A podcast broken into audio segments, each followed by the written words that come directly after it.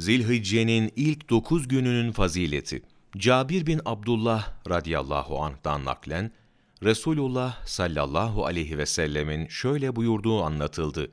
Bu on günlerden Zilhicce ayının ilk on günü. Bu on günlerden başka Allah Celle Celaluhu katında böyle sevimli ve daha faziletli bir şey yoktur. Sordular, onun benzeri de mi yoktur? Şöyle buyurdu, onun benzeri de yoktur.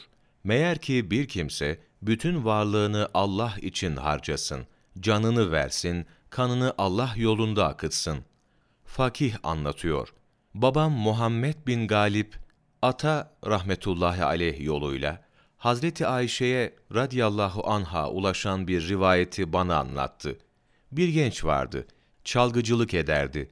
Zilhicce ayının hilalini gördüğü akşamın sabahında oruç tutardı. Onun bu hali, Resulullah'a anlatılınca onu çağırdı ve sordu. Sana bugünlerde böyle bir orucu tutturan nedir? Şöyle anlattı. Anam babam sana feda olsun ya Resulallah. Bugünler hac adetlerinin başladığı günlerdir. Bugünler hac günleridir. Umarım ki Allahu Teala onların duasına beni de katar. Bunu dinledikten sonra Resulullah sallallahu aleyhi ve sellem şöyle buyurdu.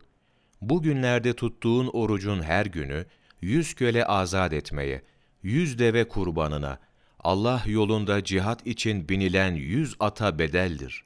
Terviye günü orucuysa, senin için bin köle azat etmeye, bin deve kurban kesmeye, üzerine binip cihat edilen bin ata bedeldir.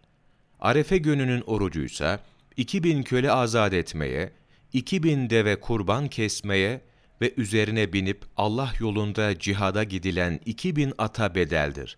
Bu oruç, iki sene evvelinin ve iki sene sonrasının orucuna bedeldir. Ebu Derda radıyallahu an şöyle demiştir. Bu on günlere dikkat etmelisiniz.